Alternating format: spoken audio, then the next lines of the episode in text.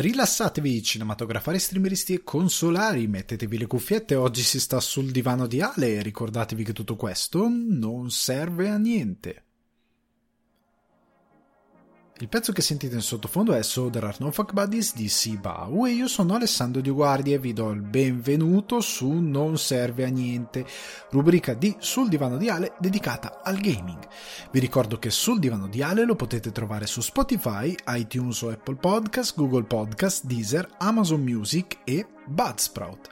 Ragazzi, bentornati sul divano di Ale e più che altro su Non Serve a Niente. Sono super contento di avervi qui con me, spero abbiate ascoltato avidamente, avida, avidamente, no, non è vero, però diciamo che così, in modo avido, avidamente, eh, la scorsa puntata di Non Serve Niente, più che altro anche quella di eh, sul, di, sul divano di Ale, e, oltre che a quella di Non Serve Niente. Spero che stiate seguendo magari tutte e due le cose, considerando che anche se alcuni di voi ho capito che proprio il videogioco è un elemento alieno che non volete sentir nominare, e ci sta ragazzi, non è che dovete essere obbligati ad amare anche i videogame, però alcuni di voi mi hanno scritto che addirittura si stanno avvicinando, si stanno appassionando, che è una cosa bella perché è un nuovo media, è un media molto affascinante e molto interessante. Magari altre volte porterò delle discussioni un po' più approfondite su come questo questo nuovo mezzo di comunicazione e di intrattenimento è cresciuto, eh, su come io penso sia cresciuto nel corso del tempo e come stia crescendo tuttora e come stia decadendo per alcune parti nel, nel recente passato. Però per certi versi ne parleremo comunque in questa puntata per uno degli argomenti, però mi fa piacere quando riesco a portare qualcuno avulso al videogame nel mondo del, in questo mondo, perché comunque una cosa molto bella e che si è sempre detto eh, nel mondo dei videogiochi, ma che non arriva abbastanza, e che è uno di quei media che fa tutto tranne che alienare, cioè poi dipende anche da, dal tipo di videogame che si può affrontare, ma in linea di massima non sei alienato, sei molto stimolato, sei ad, abituato ad, ad affrontare le cose eh, pensando molto di più, cioè cercando di uno stimolo che non è sempre immediato. Poi dipende anche dai videogame, perché alcuni sono diventati molto guidati per diventare pop, per paura di non riuscire eh, a diventare pop, quindi i developer magari aggiungono una quantità enorme di tutorial, di indicazioni a schermo e quant'altro. In altri casi il videogame, come di- discutevo per Zelda, è super eh, avulso da quest'idea di accompagnarti per la mano, e quindi ti dà degli elementi scuola Montessori, proprio io ti do degli elementi base e fai tu, e sta alla tua fantasia, al tuo ingegno di giocatore, al tuo estro. Nintendo è una software house che fa ancora questa cosa e ne sono super contento. E in altri casi comunque cerca di stimolare attivamente il giocatore, ti dà qualcosa che ti porta a pensare, ed è una cosa che a volte i gamer, soprattutto le generazioni più giovani, tendono a perdere, perché tendono a cercare già prima cosa fare, quando invece dovrebbero semplicemente scoprire le cose. Però si era già fatto questo discorso. Comunque è un ambiente che è stimolante, è bello da scoprire, quindi se alcuni di voi vengono portati dai miei podcast a scoprire un po' i videogiochi e magari a giocare qualcosina eh, su P C, su console, quello che volete, è sempre è sempre un bel piacere, è sempre un piacere, mi fa, mi fa davvero piacere. Comunque,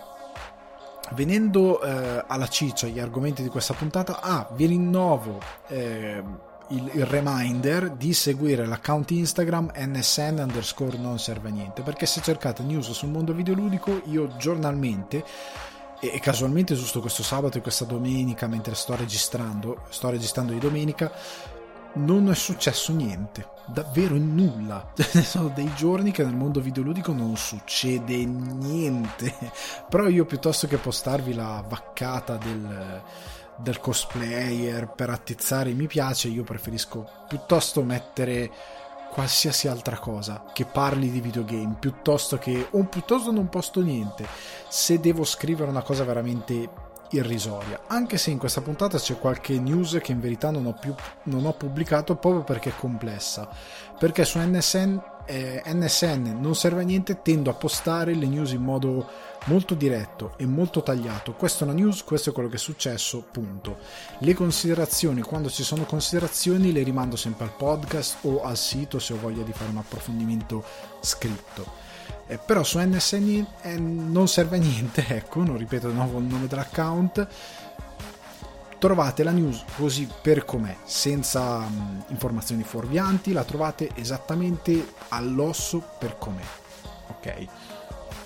E in questi giorni veramente si è parlato di qualche update, si è parlato di eh, skin in arrivo, ma non me ne frega, cioè non solo non me ne frega niente a me, ma sono news veramente marginali, che anche quando vado a vedere nei vari, nelle varie fonti, vari outlet, le engagement di certi news è veramente nullo, perché non c'è nulla di concreto, e anche questa è la verità. E io piuttosto che pubblicare per pubblicare non pubblico, è una mia filosofia, anche perché io non ho mire di diventare l'account Instagram più figo di videogiochi, è una cosa che faccio per passione, è una cosa che faccio anche perché non ho grandissima stima del, del, dell'informazione videoludica, veramente per certi versi ai minimi termini, ma comunque andiamo avanti, andiamo avantissimo. Di cosa si parla questa settimana? Si parla... Prima cosa, voglio aprire una piccola parentesi che non ho aperto nella puntata scorsa riguardo con la notizia demenziale sulle mani dei videogiocatori, su come si evolveranno le mani dei, dei videogiocatori. Ovviamente è stata ripresa da T G com ventiquattro, da tutti questi siti che sono, da qualche pagina Facebook di, di, di, di gente che non sta troppo bene, su come si evolve, siccome si evolverà, secondo questo studio di ricerca, ehm, evolveranno le mani dell'essere umano nel futuro per via dei videogame. E c'erano queste mani con queste dita super deformate. Le dita deformate ovviamente sono le due che vanno sui grilletti ehm, posteriori del gamepad, con una distanza disumana tra pollice e indice. Era una roba mostruosa, aliena. Ovviamente è una vaccata, ragazzi, cioè non, per, per noi non solo videogiocatori, ma per chiunque abbia un cervello funzionante è ovvio che è una vaccata questa cosa, e diventa ancora più ovvio nel momento in cui vai a vedere che la notizia deriva da uno studio di un team che è stato patrocinato da una compagnia di gioco d'azzardo. Vi lascio riflettere su questa cosa, perché le compagnie di gioco d'azzardo che producono videogame malsano, che non è videogame, è gaming non legato al mondo dei videogiochi, ma comunque malsano, non ha nulla a che vedere con il mondo dei videogiochi, però che vuole entrare anche nella sfera, nelle distribuzioni del mondo videoludico tramite i giochi da cellulare, i giochi da browser o nei casinò, comunque in forma tra virgolette videoludica, con slot machine e qualche altra cosa c'è, ha interesse a denigrare i videogiochi, perché gli ruba il mercato. Perché se un developer, come ormai succede da anni, sviluppa per iOS un'app che costa pochi centesimi e che ti intrattiene, anche come abbiamo visto da anni Candy Crush o altri videogame, per quanto possano essere basilari, però l'utente casual va su quello, non va sul gioco dove può vincere soldi. Non ci capita neanche per sbaglio, perché tanto non, ecco, oltre al fatto che c'è una continua battaglia del mondo del videogame per evitare qualsiasi tipo di meccanica da gioco d'azzardo. E quindi, ragazzi, cosa facciamo? Denigriamo il videogame. Eh, lo studio è irrisorio, anche perché non tiene in considerazione, uno, di come funziona l'evoluzione della specie. Cioè questa cosa dovrebbe, per arrivare a esserci un'evoluzione del genere, l'essere umano dovrebbe fare questa cosa continuamente e lo dovrebbero fare tutti, che è una cosa che non succede. Seconda cosa, non tiene completamente in considerazione il fatto che per arrivare generalmente all'evoluzione, ora io non, non ho una laurea che mi consente di, di, di, di mostrare delle conoscenze in questo campo, ma da quel poco di cultura generale che ho, se non sbaglio, e qualcuno qualora sbagliassi che mi corregga, l'evoluzione è una meccanica che va nel corso di migliaia di anni e che modifica una specie nel momento in cui c'è una forte modifica delle abitudini di questa specie, esigenze di resistere al freddo, esigenze di eh, cacciare, esigenze di procurarsi il cibo in un determinato modo, il, il modo in cui cambia, non lo so, l'intestino dell'essere umano in base a quello che mangia, eh, non lo so, i denti. Ci sono delle cose che cambiano in base a delle abitudini dell'uomo che riguardano tutta la specie, che sono protratte per un periodo di tempo e che modificano un po' l'essere umano, ok? In questo caso è una follia, per il semplice fatto che, primo, i controller già dagli anni, diciamo, sessanta settanta, eh, da quando si aveva anche prima l'Atari con il, la cloche, il joystick con un pulsante, a qualche anno dopo in cui esce il Super Nintendo, le console casalinghe, quindi entra il concetto di gamepad, a oggi dove i gamepad sono sì più complessi, che hanno circa indicativamente otto tasti più gli analogici, senza contare quelli pro gamer che sono una cosa completamente diversa, ma nel largo consumo, per prendere l'idea di un'evoluzione della specie, sono otto tasti e sono disegnati, cioè il gamepad sono eh, pezzi di, di, di hardware disegnati da dei designer per essere confortevoli, per non crearti problemi a livello di impugnatura, per, cioè se tu prendi in mano un pad dell'Xbox, quello di Microsoft per me è il migliore, lo prendi in mano e nel momento in cui lo tieni in mano hai già le dita sui grilletti, cioè quasi naturalmente hai le dita sui grilletti, Le, le dita, le due pollici che, ti, che usi per muoverti vanno quasi per istinto e senza alcuno sforzo su quelli che sono gli analogici e quelli che sono le frecce direzionali, se ci sono ancora, e l'altro pollice è comunque lì nella stessa zona, nella stessa posizione, nello stesso raggio di lunghezza dei tasti, che sono nella stessa dei quattro tasti d'azione, che sono nella stessa posa dove sono in modo speculare dall'altra parte quelli del movimento. Non c'è niente di, che ti porterebbe a deformarti, perché non c'è niente che va a cambiare il, la, tua, la tua postura in questo senso. Non è che devi allungarti le dita, non ha granché senso questa cosa per me, perché c'è un problema, oltre al fatto che probabilmente da qua a altri quindici venti anni i controller saranno diversi. Pensiamo a una vera evoluzione, il gioco V R potrebbe diventare più diffuso, soprattutto a livello comune, nel momento in cui ora un visore come l'Oculus Quest, che te lo puoi portare dove vuoi e ti costa trecento quattrocento euro magari, fa qualche, e che non è un prezzo inaccessibile per le persone, le persone possono spendere quei soldi, e non hai controller, è molto sul movimento del corpo, anche lo stesso controller del Nintendo, dello Switch, escludendo la possibilità di comprarti un gamepad, molti titoli sono coi Joy-Con. Come, su, come funziona? Cioè, abbiamo già del hardware, oltre al fatto che se sei su P C magari preferisci mouse e tastiera. Come funziona questa cosa? Non funziona, è una vaccata. Quindi se magari avete uno zio, un cugino, qualcuno, un genitore preoccupato per questa cosa, spiegategli, fate vedere che è palesemente una cosa senza senso, e che soprattutto, come potete vedere dalle notizie, è patrocinata da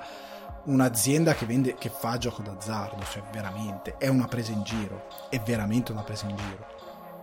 Comunque, and- eh, nel senso che nella storia del videogame dovremmo essere abituati a come i media rappresentano e raccontano i videogiochi. I media che non hanno ancora capito che questo sensazionalismo ha anche stufato in tutto, soprattutto nel negli ambienti pop come i videogiochi, che è un ambiente di larga diffusione, è veramente ridicolo. Io ricordo quando ero bambino, ehm, quando ero molto piccolo, il, credo addirittura Studio Aperto fece un servizio su Carmageddon che portava la gente a uccidere eh, le persone. Oh mio Dio, nel gioco devi investire pedoni e fai i punti, che cosa ripugnante. Infatti in Italia, in Europa, era pieno di gente che prendeva la macchina e investiva tutto, tutto il paese. No, assolutamente no. E Carmageddon era un'eccezione molto particolare. Negli Stati Uniti molti, molti shooting, molte sparatorie veramente tragiche, con i colpevoli che, come dice Wes Craven nei suoi film di Scream, ma sì, incolperemo i mezzi, i mezzi di intrattenimento. che non rendono il serial killer quello che è, ma al massimo lo rendono un po' più creativo, scherzava Wes Craven, quando la verità è che sei matto, sei matto. Cioè non è che Hitler giocava all'Xbox, cioè parliamoci chiaro, non è che giocava a, a, a, ha pensato a fare quello che doveva fare perché i videogame l'hanno deformato, era matto come un cavallo, e come erano matti molti, e sono matte molte altre persone. Non è certo il videogame a deformarlo, a dargli ispirazione, è un bellissimo alibi, come lo erano i film nel corso della storia. I film, ah sì, i film ispirano la violenza, no, l'essere umano è matto di suo. Eh, i film al massimo ti possono, come i videogiochi, ti possono far capire come disinnescare la violenza, però o anche abbiamo parlato qua di, ecco, esempio che mi è venuto al volo e che sarà il prossimo argomento, Metal Gear Solid, che è una denuncia alla guerra, un gioco di guerra con un soldato che però ti denuncia la guerra, ha, ha reso generazioni migliori anche grazie al suo messaggio. Quindi stiamo attenti sempre a come i media vogliono fare sensazionalismo rappresentando malamente in modo sbadato un mezzo di intrattenimento. Comunque veniamo al prossimo argomento, che riguarda appunto Metal Gear Solid, perché c'è, so, sono settimane, ormai credo più di un mese, che si rincorrono voci su un possibile remake di Metal Gear Solid. Molti puntano già a Blue Point, che ha fatto il remake di Dark Souls, ha fatto un ottimo lavoro, e per molti quello è il, non di Dark Souls, scusate, il remake di um, ah mio dio, è sempre un Souls, Demon Souls. Hanno fatto il remake P S cinque di Demon Souls, che è stato un, un grande successo, e molti giocatori ormai l'hanno preso come eh, riferimento per la saga, cioè ok, è perfetto così, e effettivamente per, per come sembra a livello di feedback e quant'altro sembra effettivamente così. Blue Point ha fatto un ottimo lavoro e molti puntano anche a loro per il remake di Metal Gear Solid. In un'intervista a Dan Allen, che è uno youtuber e gamer eh, australiano, se non ricordo male, David Hayter, voce storica di eh, Solid Snake, ha menzionato la possibilità di un remake che, eh, secondo un messaggio, un sms che è un messaggio, non un sms, perché text in inglese può significare anche ti ho scritto un text su WhatsApp o Telegram, quindi un messaggio che è arrivato da un insider, gli hanno detto che potrebbe davvero accadere, cioè potrebbe davvero esserci un remake di Metal Gear Solid.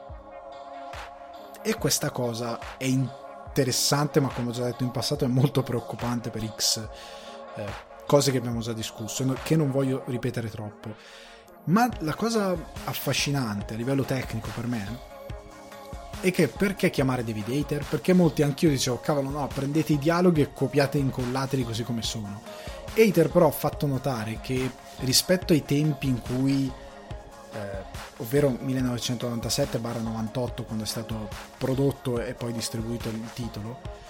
distribuito nel novantotto, perché è uscito nel novantotto, ma immagino doppiaggio e quant'altro sia stato fatto tra novantasette e novantotto, prima che arrivasse effettivamente sugli scaffali. Il, i tool di registrazione, quindi schede sonore e quant'altro, erano molto scadenti rispetto a oggi. E ora faccio un piccolo discorso sul doppiaggio dei videogiochi. Lui dice, se ascoltate bene le tracce audio, credo anche si riferisca a ascoltarle bene in purezza, estratte dal loro mh, ambiente, cioè quindi non missate all'interno del gioco, forse addirittura già missate all'interno del gioco. Lui dice, potete sentire in sottofondo il rumore del traffico e di gente che parla di quello. Lui parla di Metal Gear Solid, io non me ne sono mai accorto, ho giocato con le cuffie eccetera eccetera, non ci ho mai fatto caso, anche perché nel videogame col missaggio e quant'altro c'è la musica sempre in sottofondo, non ci fai caso. Però può essere che la traccia audio originale presa oggi, messa su un, mis- un programma di missaggio di oggi, abbia quel problema e che sia difficile da ripulire. Oltre al fatto che lui ha detto, anche prendendo le tracce che abbiamo registrato per la versione GameCube, non c'è una qualità adeguata, nel senso che probabilmente riprodotta sui sistemi audio di oggi farebbe comunque schifo. C'è anche questo problema. E quindi secondo Hayter si renderà necessario riregistrare tutti i dialoghi, da zero, ex novo. C'è anche il fatto che, parlando di doppiaggio nel mondo dei videogame, ne avevo accennato credo in passato, però è giusto precisare, perché Hayter ha queste preoccupazioni, non solo per una questione di salto eh, tecnologico dei mezzi, di, dei software e dei tool di registrazione di quelli che erano le linee di doppiaggio, ma anche per come erano organizzate. ancora oggi il doppiaggio videoludico, anche se è migliorato,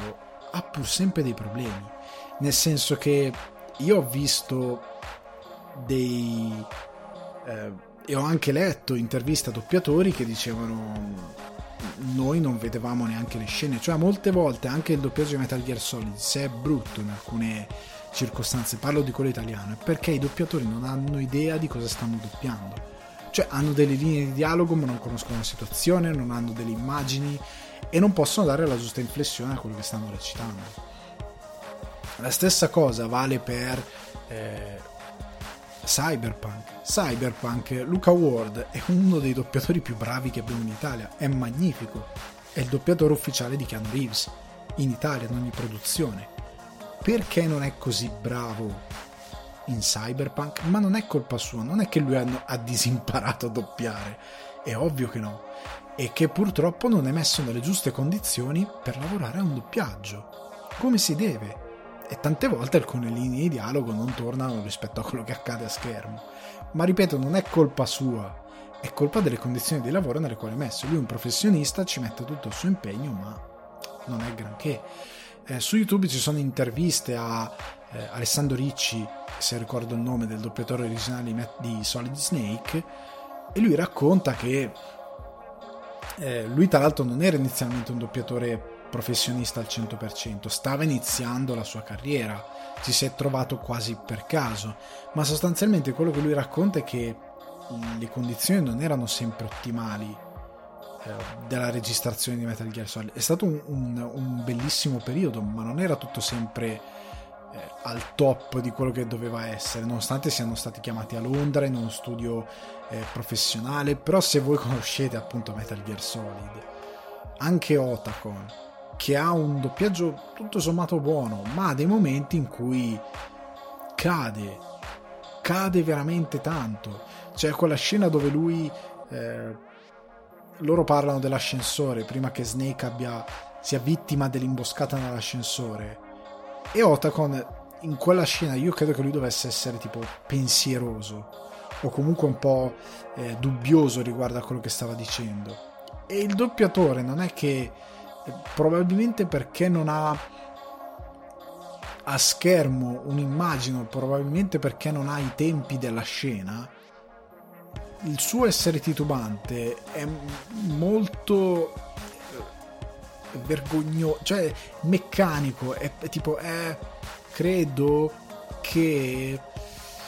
la scheda eh, sia nel... è così, ha questa meccanicità. Se vi andate a recuperare la scena, se avete presente quella, è terribile. Non so quanto sia colpa del doppiatore, per, molte vo- per molti versi, per come sia stato ehm, raccontato nel corso degli anni com'è l'esperienza di doppiaggio nel videogioco sia in lingua originale che per i doppiatori stranieri, è ver- veramente terrificante la condizione di lavoro. Quindi comunque molto lavoro andrà sicuramente rifatto. La cosa, ora che veniamo al remake in sé per sé, eh, qua si sta parlando di the game might really happening, cioè il gioco sta veramente mh, è veramente in divenire, potrebbe eh, accadere davvero, letteralmente. Quindi vuol dire che non era già in sviluppo, come dicevano alcuni rumor, vuol dire che effettivamente ne hanno parlato, che su- c'è qualcosa che si muove. Io a questo punto, guardando lo scenario Sony, eh, guardando lo scenario eh, Konami che deve andare alle tre con non so quali annunci, eh, potrebbe succedere che Konami arriva alle tre e annuncia che, che ha dato a Blue Point il remake di Metal Gear Solid, senza avere in mano niente, niente, neanche una linea di dialogo. Da qui a giugno manca un mesetto e qualcosa e mezzo, considerando quando è le tre, anche quasi un mese intero, considerando che oggi è il venticinque aprile più o meno. Quindi potrebbe essere che arrivano alle tre o annunciando niente, o annunciando ah, abbiamo messo in sviluppo il remake di Metal Gear Solid, e spunta un logo fatto alla bene meglio all'ultimo minuto, e niente, e non se ne parla più di... e si dice ok, arrivederci, buona giornata, e poi annunciano qualcos'altro di grosso che probabilmente hanno in serbo per la conferenza, e, oppure la chiudono lì, la chiudono con quell'annuncio ah comunque prima di andare stiamo sviluppando, la gente impazzisce. Potrebbe essere questo, però io ho sempre nuto sempre la speranza che Konami, che non ha un, a me non sembra che Konami abbia un vero interesse nel portare avanti la sua divisione videoludica, nonostante dai report rilasciati anche fino a un paio di mesi fa sia la divisione che genera la maggior parte dei guadagni per Konami, perché Konami ha anche altre, eh, non ha solo la divisione gaming ma investe anche in altri settori. Quella del gaming è quella più remunerativa, ma a me non sembra ci stia investendo troppo, non mi dà proprio questa impressione, soprattutto dopo che, dopo che Capcom aka Capcom ha rilanciato Resident Evil con i remake, ha fatto il sette, poi ha rilanciato un allarme, si è fermato si è fermato in prov- era partito qualcosa, io nel dubbio mi sono frizzato perché entra in registrazione è finita. Comunque si diceva, dopo che Capcom ha fatto tutta l'operazione rilasciando Resident Evil sette con un nuovo motore, sviluppando il remake del due, sviluppando un remakeaccio del tre mediocre, eh? Non è brutto, ne abbiamo già discusso, comunque, e ora c'ha l'otto e ora c'è il quattro che arriva in V R, e nel senso ha rilanciato completamente la saga. Uno si chiede, ma loro hanno pianificato, ma Konami ha pianificato qualcosa per il suo Silent Hill, visto che la gente dopo che ha visto il remake di Resident Evil due ha detto ragazzi cacciateci sto remake di Silent Hill o un sequel o qualcosa di bello dedicato a una delle saghe che di più ha spaventato e intrattenuto i giocatori, e che Konami poi ha rimesso sì negli store, su G O G disponibile, ok, anche Metal Gear Solid l'uno e il due e i precedenti sono su G O G di nuovo, sono stati rimessi, ok, tutto molto bello, ma quando arriva un, un una di, decente un decente rispetto verso questi brand, Castlevania e altri titoli di Konami, quando ritornano ad avere una loro decenza, oltre a fare ehm, sì, vendi i diritti per fare film, sì, vendi i diritti per fare serie animate Netflix, sì, quello che è, ok, va bene, siamo tutti molto contenti, ma il gioco che è quello che interessa a noi videogiocatori dove caspio è? Konami io non ho molta fiducia e vorrei tantissimo che queste, io vorrei arrivasse una notizia che Sony ha acquisito Metal Gear Solid come proprietà intellettuale, ah, e tutti tirano un sospiro di sollievo e dicono ah, almeno ce l'ha in mano Sony, perché se io vedo un altro eh, Metal Gear Survive impazzisco, perché dico ma porca miseria, non avete fatto finire a Kojima The Phantom Pain per fare Metal Gear Survive, ma davvero? E quindi ti chiedi se qualcuno abbia voglia di, di, di questa cosa, completate, fate un nuovo, fate, prendete la palla al balzo per fare, cioè Sony sta investendo in Naughty Dog per fare un remake di The Last of Us, un titolo di sette anni fa,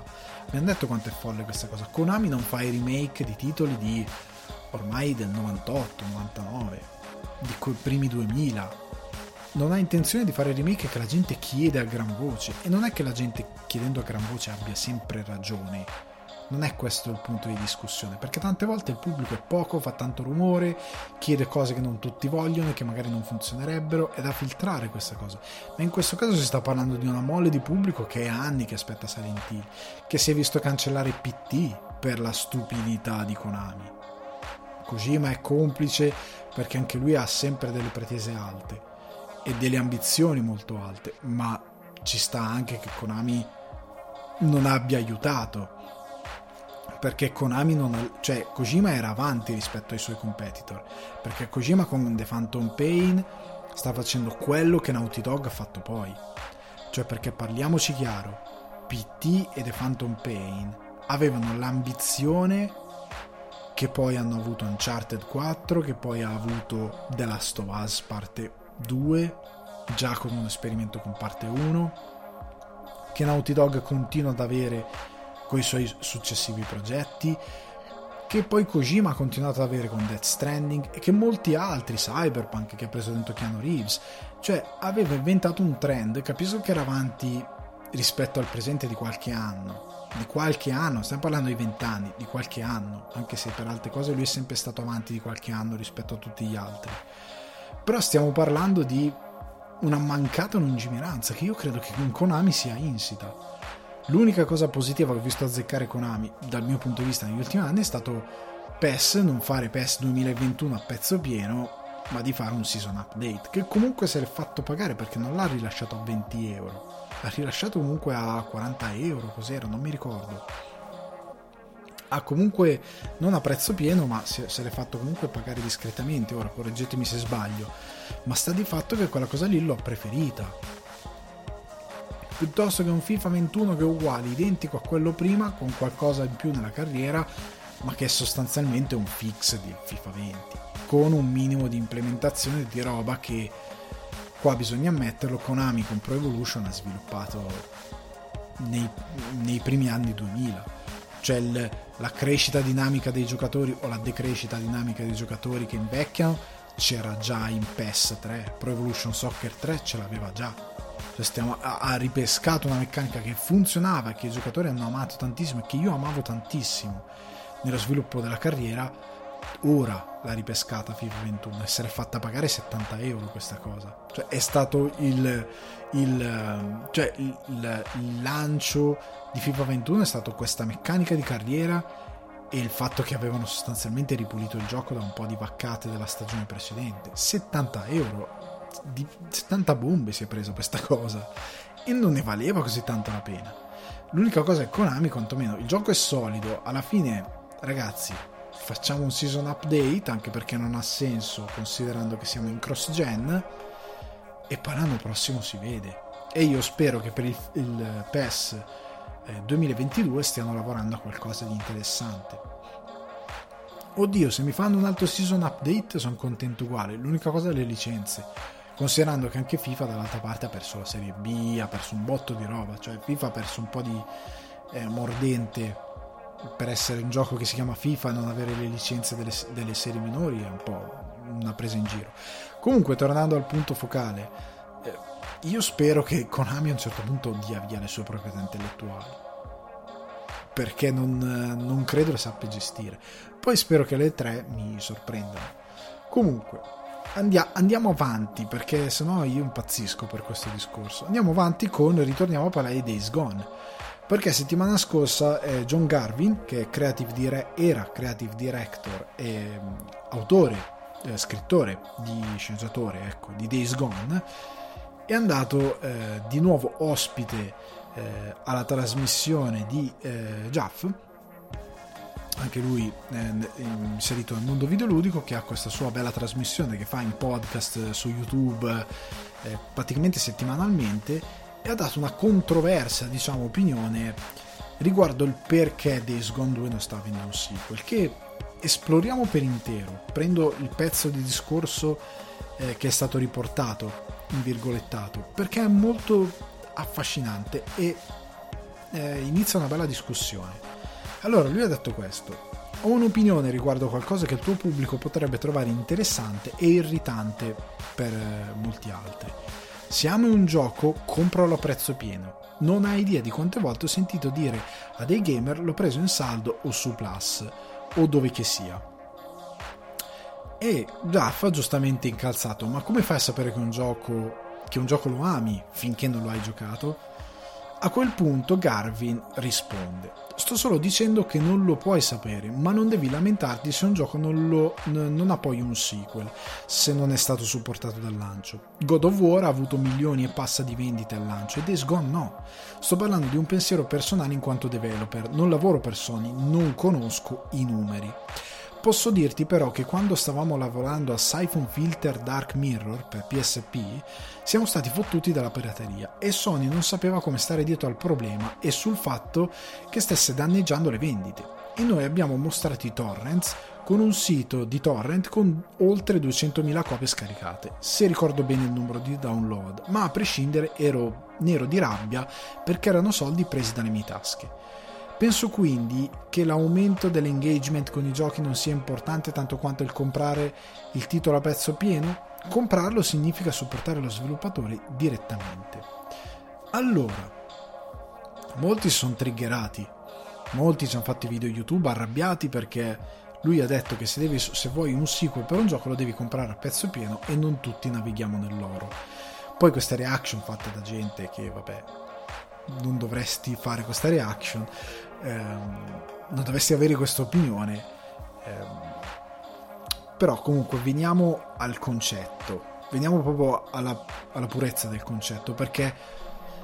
ha messo le mani avanti Garmin dicendo: io non ho i numeri di Sony, parlo da developer, e parlo da developer che sa le dinamiche interne a quelle che sono un,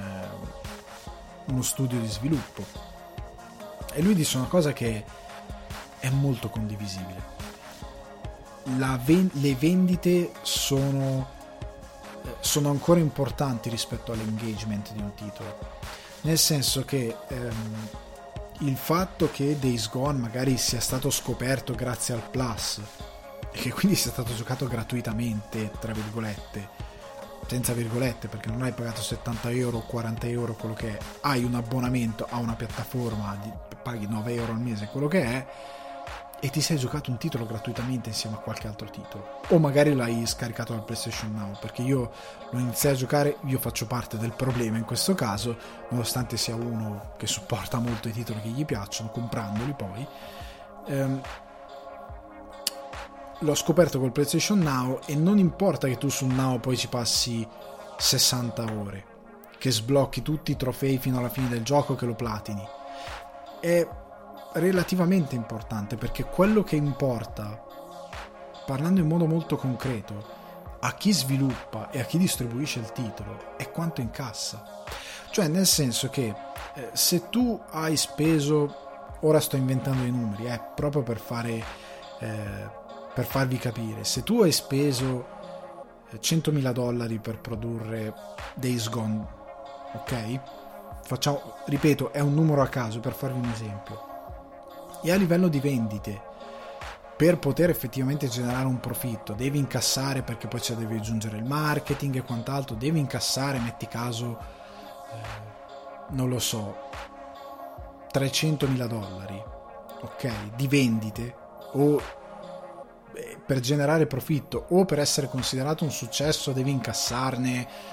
eh, non lo so, quattrocentomila di dollari su duecentomila che hai speso. Ripeto, sono numeri che sto facendo per farvi un esempio. Se tu con questi affronti questi centomila dollari investiti te ne vedi tornare indietro duecentomila con un margine di ricavo molto basso rispetto anche, ripeto, marketing e quanto altro speso, il gioco è un flop per chi lo produce e lo distribuisce. In questo caso Sony, che dà eh, mezzi e nutre il developer band studio in modo tale che sviluppi il titolo e lo distribuisca. È un grosso problema, ok? Capite quello che vi voglio dire? Non importa a Sony se poi distribuito gratuitamente sulla sua piattaforma, cavolo, poi ha un grosso engagement. Può dire che il gioco avrà qualche acquisto in più quando uscirà nuovamente con un sequel, ma non è garanzia. Non è come un titolo che esce, vende milioni di copie. Prendete The Last of Us parte due o Uncharted quattro esce, o God of War, come lui cita, il numero di copie vendute in pochi giorni dall'uscita, vende milioni di copie, incassi tantissimo e poi nel lungo periodo continua a incassare anche se andando a diminuire. Quello ti dice che tu metti in lavorazione un sequel subito, se qualcuno l'aveva pianificato. Se non l'ha pianificato, glielo fai pianificare, perché quella hai trovato un cavallo vincente che i giocatori vogliono, vogliono continuare a giocare e vedere nuove incarnazioni di quel titolo. Se il titolo ha un destino incerto, non mi interessa che sul Plus abbia un buon engagement, perché non è una garanzia del fatto che qualcuno torni a giocarlo. Può essere semplicemente garanzia che il giocatore l'ha trovato su un Plus, l'ha scoperto, oh che bello, ci passo un sacco di ore, però poi rifletti, lo compreresti a settanta euro e magari dici no, e dici ma sai, se è sul Plus gratuito sì, se no niente, io non lo compro. Non è la stessa cosa al momento, per come eh, certo ci può essere il giocatore che dice, io ad esempio dico, ma se uscisse di nuovo un, se uscisse un Days Gone due lo comprerei con molto piacere. È anche il motivo per cui, fate caso a Ghost of Tsushima Ghost of Tsushima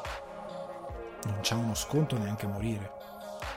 ha incassato tantissimo, ha avuto adesso in questi giorni, è stato in sconto per mezza giornata trentanove euro, per un giorno una cosa così, trentanove euro, poi è scomparso subito, tutti gli altri titoli no, è uno di quei titoli che continua a essere venduto a settanta euro perché è anche di ampio successo e non interessa in questo momento, dopo circa un anno di, di, eh, di vita, metterlo già in saldo. The Last of Us parte due è stato già messo in saldo dopo, ma ha venduto veramente uno sbotto, hanno scelto di metterlo in saldo dopo poco, è stata una strategia diversa. Sta di fatto che la vendita al lancio è importante per un titolo, è molto importante per come funziona attualmente il mercato, perché guardate anche Death Stranding, che è un esempio perfetto perché è un titolo che ha generato un buon profitto su PlayStation e anche su P C, che ha generato un grande profitto per il distributore, come abbiamo detto nella news qualche settimana fa. Eppure Sony ha rifiutato la produzione della nuova I P di Kojima. E cosa succede? Succede che evidentemente quel guadagno per Sony non è stato così grande da motivare la produzione di un sequel. Evidentemente no. Days Gone eh, due probabilmente ha subito la stessa sorte, forse anche peggio, nel senso che Days Gone non è andato così bene, perché comunque Kojima ha creato un buzz. È sempre Hideo Kojima che fa un gioco nuovo e c'è il recensore idiota che gli mette sei perché deve provare ehm, che la sua opinione totalmente inutile è co- conta qualcosa rispetto all'opera di Hideo Kojima. C'è una serie di recensori che lo premia e gli dà nove, ci sono i Game Award che lo premiano, eh, ci sono tanti fattori che noi dobbiamo considerare, perché vi faccio anche un altro esempio, prendiamo Control di Remedy. Remedy non si è affiliata a nessuno, Remedy non è esclusiva Sony, non è esclusiva Microsoft, non è esclusiva Google Stadia, non è esclusiva eh, Nintendo. Remedy ha fatto uscire il suo gioco, ok? Ha sviluppato il suo gioco e lo ha fatto uscire, ha venduto tantissimo, ha ricevuto una quantità di premi enormi e dopo che ha ricevuto questi premi è arrivato anche gratuito sul Now. Io l'ho giocato dal PlayStation Now, Control è arrivato sul Now e l'ho giocato lì, l'ho finito e l'ho comprato, cioè dopo che l'ho finito l'ho comunque comprato, sono andato a comprarlo, era passato molto tempo, non l'ho supportato al day one perché quando è uscito non potevo supportarlo, l'ho supportato dopo, comunque c'era lo sconto che è parte comunque del problema, ma l'ho comprato l'ho comunque comprato e lo, ho avuto un doppio engagement da utente che lo ha comprato ma che l'ho anche giocato tramite la piattaforma. Sta però da dire che non so come funzioni per uno studio come Ben Studio che sta su Sony, quanto sono le fee che Sony paga a Ben Studio per avere il suo gioco gratuito sul Plus o sul Now, cioè quanto versa Sony a Ben Studio per questa cosa? Zero? O gli dà solo una piccola percentuale? Perché comunque è uno studios Sony. Quanto dà invece a Remedy, che è un developer esterno e può semplicemente dire lo vuoi? Eh, qua è la, più o meno lo stesso meccanismo dei film, perché un film per andare su Netflix c'è un accordo con un pagamento di diritti che viene versato alla casa di produzione del, del film, in modo tale che loro dicono ok, lo puoi tenere sulla piattaforma per X tempo e in X territori, in base alle strategie di distribuzione. Qua è la stessa cosa, eh, la Remedy, forte di poter dire no senti, Microsoft mi dà un bel po' di soldini per metterlo sul suo Game Pass, tu quanto mi dai? Può fare quel gioco forza, e quindi eh, Control di Remedy, e Remedy più che altro nello specifico, può andare da Sony e dire ok, vuoi il mio gioco sul Now, ora che abbiamo fatto le vendite eccetera eccetera, perfetto, mi devi dare X soldi. Poi va da Microsoft, contrariamente a quello che può fare Ben Studio che è esclusivo a Sony, andare da Microsoft e dire ah, lo vuoi anche tu su Game Pass, dammi X soldi di diritti. Poi arriva Google Stadia, senti stiamo lanciando Stadia, eh, ci serve un gioco dal day one di quando lanciamo Google Stadia che attiri il pubblico, possiamo mettere Control, dammi dei dindini, e lo vendono anche loro. Poi arriva Switch arriva Nintendo Switch e fa: ma senti, una versione per Switch, così, perché ci saranno dei, ter- dei third party eh, belli forti e che attirino il pubblico, la potete sviluppare? Lavoriamoci, vendiamolo anche su Switch. E poi ovviamente hanno sviluppato la, la versione P C, e in lavorazione, non mi ricordo se è già uscita, credo di no, ma c'è, forse è già uscita la versione next gen, quindi per P S cinque. E raga, è un grosso vantaggio. Ben Studio non credo abbia avuto questo vantaggio. Ha dovuto vendere con gli sconti, ha dovuto fare giocare il gioco con eh, Now, con PlayStation Plus. Non so quanto abbia incassato da queste operazioni, se è stato abbastanza per comunque avere dei numeri che ti permettono di andare da Sony e dire: guarda che numeri ci sono, X persone hanno platinato il gioco, X persone hanno finito il gioco, l'engagement del pubblico è stato alto. Evidentemente, per come lui parla in termini di, dal punto di vista del developer, l'engagement non è attualmente così solido come valore per spingere una, soft, una, una casa come Sony che, su, che da finanzia dei progetti di software house sue, acquisite o esterne, in modo tale da dire: ok, facciamo un nuovo capitolo. Può essere anche miopia di Sony, può essere anche quello, però per Band Studio quasi quasi io mi, mi da un lato io ecco facciamo questo discorsino piccolo di mercato, da un lato io preferisco uno studio come Remedy, perché Remedy ha imparato la lezione. Quando si è messa sotto Microsoft ha avuto dei problemi. Max Payne tre, Alan Wake, eh, ha avuto dei problemi, ha avuto dei problemini, ok? Ha imparato un po' la lezione, e quindi mettendosi indipendente e facendo Control, con l'idea di essere uno studio indipendente, può giocare la sua partita multipiatta. Lo dai a Sony, lo dai a Microsoft, lo dai a Google Stadia, lo dai a Switch. Cerchi di giocare, sviluppando con intelligenza, la possibilità di distribuire più possibile il tuo titolo. È una strategia molto interessante. Essere uno studio Sony è conveniente, è sicuramente conveniente, perché è una piattaforma di esclusività che porta pubblico. Ok, siamo tutti molto contenti di questa cosa, ma probabilmente è limitante per uno sviluppatore che come Band Studio non è così, Band Studios non è com- così forte da avere una sua identità. Magari la nuova I P che stanno sviluppando, perché a quanto pare stanno sviluppando una sorta di nuova I P che sia eh, successiva a, sia una sorta di erede spirituale di Days Gone, andrà molto bene. Io lo spero per loro che andrà davvero bene, ma da un altro punto di vista cerco di capire se questo studio ha un futuro roseo davanti a sé e se Sony non gli sta tarpando le ali con questa formula dell'esclusività, e se forse non è meglio andarsene e dire: no, guardate, noi da oggi facciamo un po' quello che ci pare. Non lo so, è un, è un discorso interessante da fare a livello di mercato, se è meglio essere per le software house indipendenti a lavorare con tutti, se la guerra delle, delle esclusive eh, può portare a danneggiare una software house, soprattutto una software house che ha ambizioni, perché abbiamo visto sia come sia Microsoft che Sony sono arrivate a rovinare delle proprietà intellettuali per i vari giochi, di no, devi uscire, no, ti stiamo dando soldi, esci, dai, vai, pressioni. Eh, abbiamo visto, poi può capitare anche C D Projekt Red, indipendente, che però si mette in altri casini con investitori e quant'altro e fa dei problemi e fa venire fuori un gioco rotto.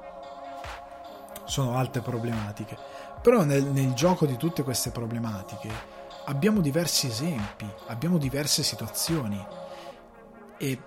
Sony in questo caso magari ha tarpato le ali a Band Studio, Sony magari e Konami ha tarpato le ali a Kojima sul suo gioco, hanno avuto dei problemi, ma c'era anche da dire che Hideo Kojima e su non aveva ancora Kojima Production. Probabilmente se lui avesse avuto il suo studio Kojima Production il casino sarebbe stato diverso, si sarebbe trovato un accordo diverso. Ora Sony gli, gli rifiuta l'I P, vado da Microsoft, gli propongo un contratto di esclusività, o gli propongo un contratto di esclusività limitata, o me la gioco in X modi, e Sony perde un possibile developer forte.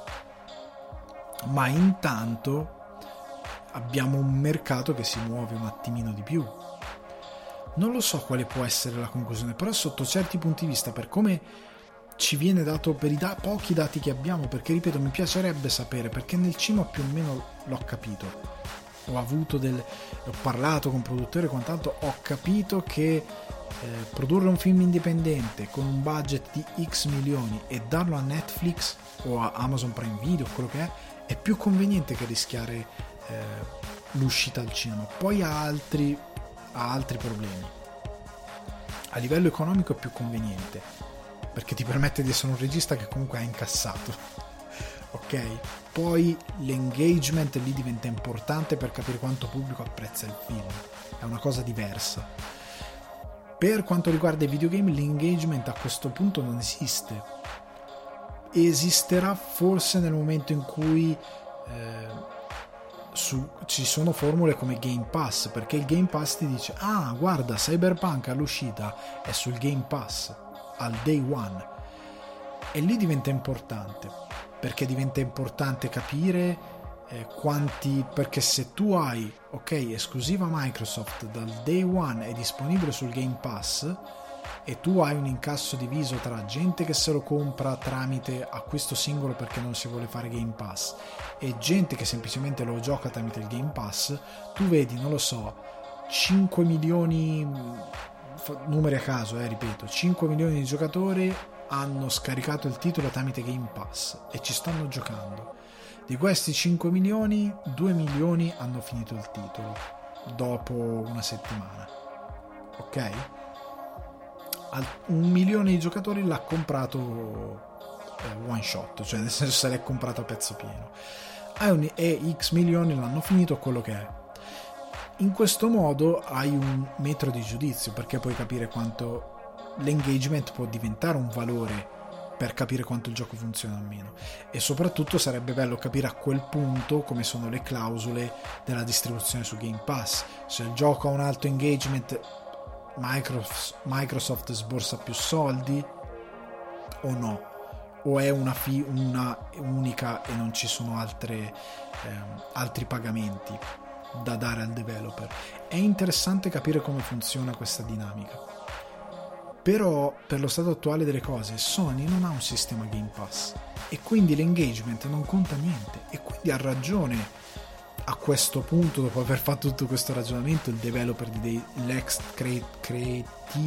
creative director, mi sono incantato di brutto, di Days Gone, John Garvin, a dire: eh ragazzi, però l'engagement in questo momento non conta niente, perché conta che il fatto che il gioco a prezzo pieno venga supportato. Questo è molto interessante. Poi a margine, la questione dei torrent, Sony fa schifo sotto questo punto di vista, cioè nel senso, su P S P ha fatto schifo, nel senso che lui dice che su P S P, che era super craccabile,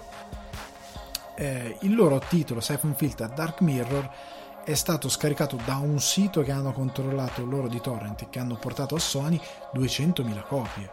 duecentomila copie è tanto, eh. Cioè duecentomila copie, prendiamo un, se facciamo un calcolo eh, super rapido e forfettario di cosa vuol dire eh, duecentomila copie, proprio veramente a caso, fai eh, mettiamo a caso che il gioco costava quaranta euro, per duecentomila copie sono otto milioni, sono otto milioni di di, di, di, di, rica- di, di incasso, diciamo, che non è poco, venduto a quaranta euro, fatto un prezzo eh, più o meno indicativo, è una grossa perdita per i developer per, per, per questo episodio di pirateria. Allo stesso tempo Per, per la console è tra virgolette un relativo successo, perché comunque vendi console. Io sono della teoria che la generazione Xbox trecentosessanta ha funzionato anche perché era super craccabile. Xbox trecentosessanta tu flashavi, eh, ti bastava mettere un qualsiasi lettore C D eh, a D V D scusate eh, e fare un flash del lettore D V D, lo montavi su Xbox trecentosessanta e potevi giocare anche con dei tosta, con dei toast, con dei toast con su una I S O di un titolo scaricato da internet, e tu giocavi.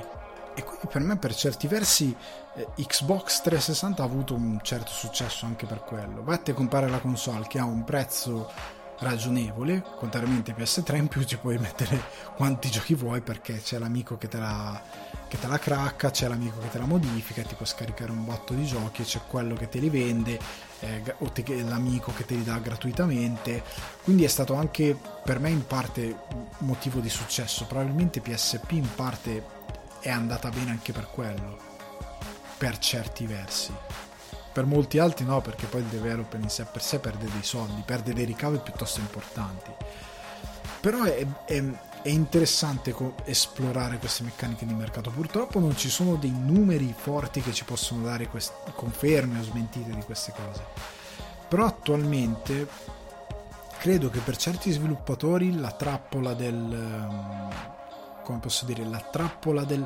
dello sconto, la trappola del, dello store che mette gli sconti, che te lo mette gratuitamente sul PlayStation Plus o PlayStation Now, indipendentemente dall'engagement, se il developer poi non ha eh, non è un, una terza parte che distribuisce a, su altre piattaforme, ma è solo in esclusiva, può essere un problema. Tant'è che da un certo punto di vista io spero che Days Gone, ora quando arriverà il, mi pare il diciotto maggio, se non ricordo male la data, su P C, io spero che su P C faccia un buon botto come Death Stranding, e che lo studio si crei un piccolo capitale da questa vendita su P C, in modo tale da poter eh, lavorare ad altri progetti, magari investire di più, magari migliorare quello che Days Gone non era stato in grado di fare come si deve. Secondo me è importante questa cosa. L'esclusività potrebbe essere una lama a doppio taglio per molti studios, ed è il motivo per cui probabilmente le nuove generazioni dovranno concentrarsi su un diverso, cioè non le nuove generazioni, ma il futuro della, della produzione videoludica dovrà concentrarsi su un diverso modo di sviluppare. Cioè credo che dovrà essere più un'idea ehm, che non è nuovo perché esiste Nintendo, cioè dovrà, dovrà formarsi più un come preferiamo sviluppare videogiochi, nel senso che vuoi un titolo di qualità che sei sicuro che si fonda su determinati principi eccetera eccetera, compri Nintendo o compri PlayStation. Vuoi un titolo eh, fracassone, aperto al free to play, eh, aperto a sviluppi magari mediocri, eh, o comunque aperto a qualsiasi cosa voglia approcciare il mercato, ok, anche il gioco indie più scalcinato, magari ti tuffi su eh, Steam e Game Pass, per dire, per fare un esempio assurdo. Sto facendo ovviamente esempi assurdi, ma io credo che il futuro dello sviluppo dipenda da quello che si vuole dare al giocatore, cioè dove vuoi andare. Allo stesso tempo però i, i, le, le case, quindi Sony, Nintendo, Microsoft, devono dare a chi entra nel loro parco di sviluppatori un ambiente che funzioni. Cioè se io investo in, in Kojima Production, non legandola magari a me per sempre, ma se investo in Kojima Production, se Kojima al giorno uno mi viene con una richiesta che io posso leggere, che questo mi chiederà un sacco di soldi perché vuole l'attore, e io gli dico senti, dammi qualcosa, fammi capire come può funzionare, se decidi di investire in quell'idea devi andare fino in fondo, non puoi fare come ha fatto Konami che a un certo punto gliela tronca, o come pare abbia fatto Sony con Death Stranding, che a un certo punto gli abbia detto senti, chiudi sta cosa, alleggerisci i toni, meno horror e andiamo avanti, nonostante Death Stranding alla fine sia un, un buon titolo, cioè uno dei titoli più interessanti degli ultimi anni, ok? Però credo che va a... oddio, una notifica esplosa. Eh, bisogna cambiare approccio per, ehm, per la produzione e lo sviluppo di eh, di determinate proprietà intellettuali, di determinate ehm, di ter- determinate software house, i progetti di determinate software house. Credo che si combatterà lì la battaglia del futuro, più che Game Pass, Sony, qualsiasi progetto di Sony